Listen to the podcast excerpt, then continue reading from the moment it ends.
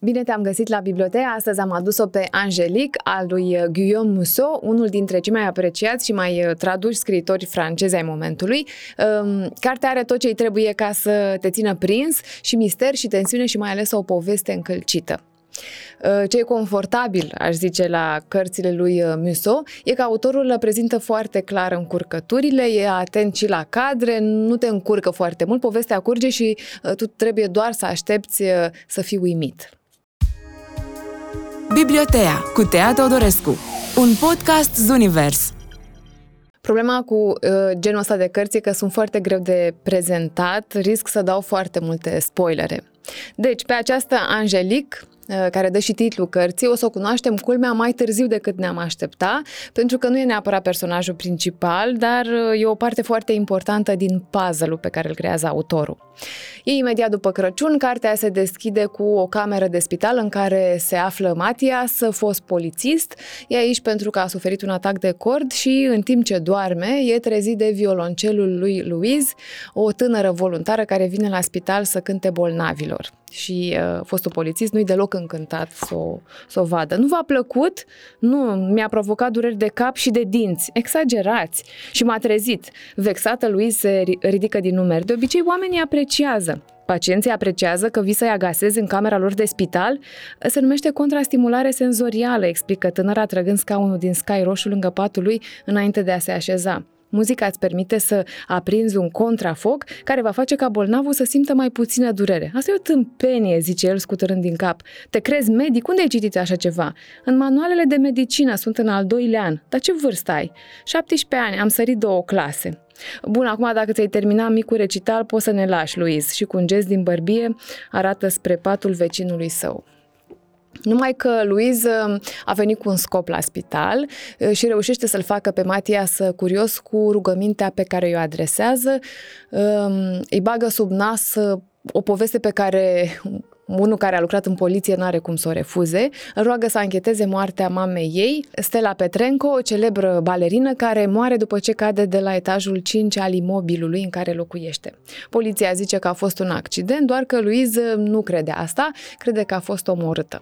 Matias nu se grăbește să se arunce în povestea asta, dar îi promite lui Luis că va face un research și dă niște telefoane la colegi care s-au ocupat de caz, se documentează despre balerină și desigur merge să vadă apartamentul și mai ales balconul uh, unde s-a petrecut tragedia. Balconul era tipic și semăna mai mult cu o micuță terasă situată jumătate în interior, jumătate în exterior. Erau ghivece de flori de-a lungul parapetului, așezată într-un colț o veche scăriță din lemn de tec ce nu știu de grădină, dădea impresia că a fost pietrificată pe loc.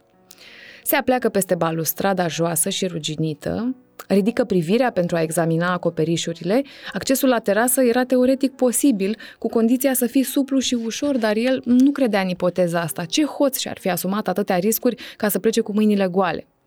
Și apoi o înfruntare cu dansatoare ar fi lăsat urme de luptă pe corpul ei. Toată chestia asta n-avea niciun sens. Scenariul cel mai probabil era cel reținut de polițiștii de la secția 3, bine îmbibată cu alcool, Petrenco se urcă pe scăriță pentru a-și uda plantele și face un ultim salt necontrolat și după aia o strălucire luminoasă îl izbește în plină față. Pe partea cealaltă a străzii, cineva tocmai deschisese sau închisese o fereastră.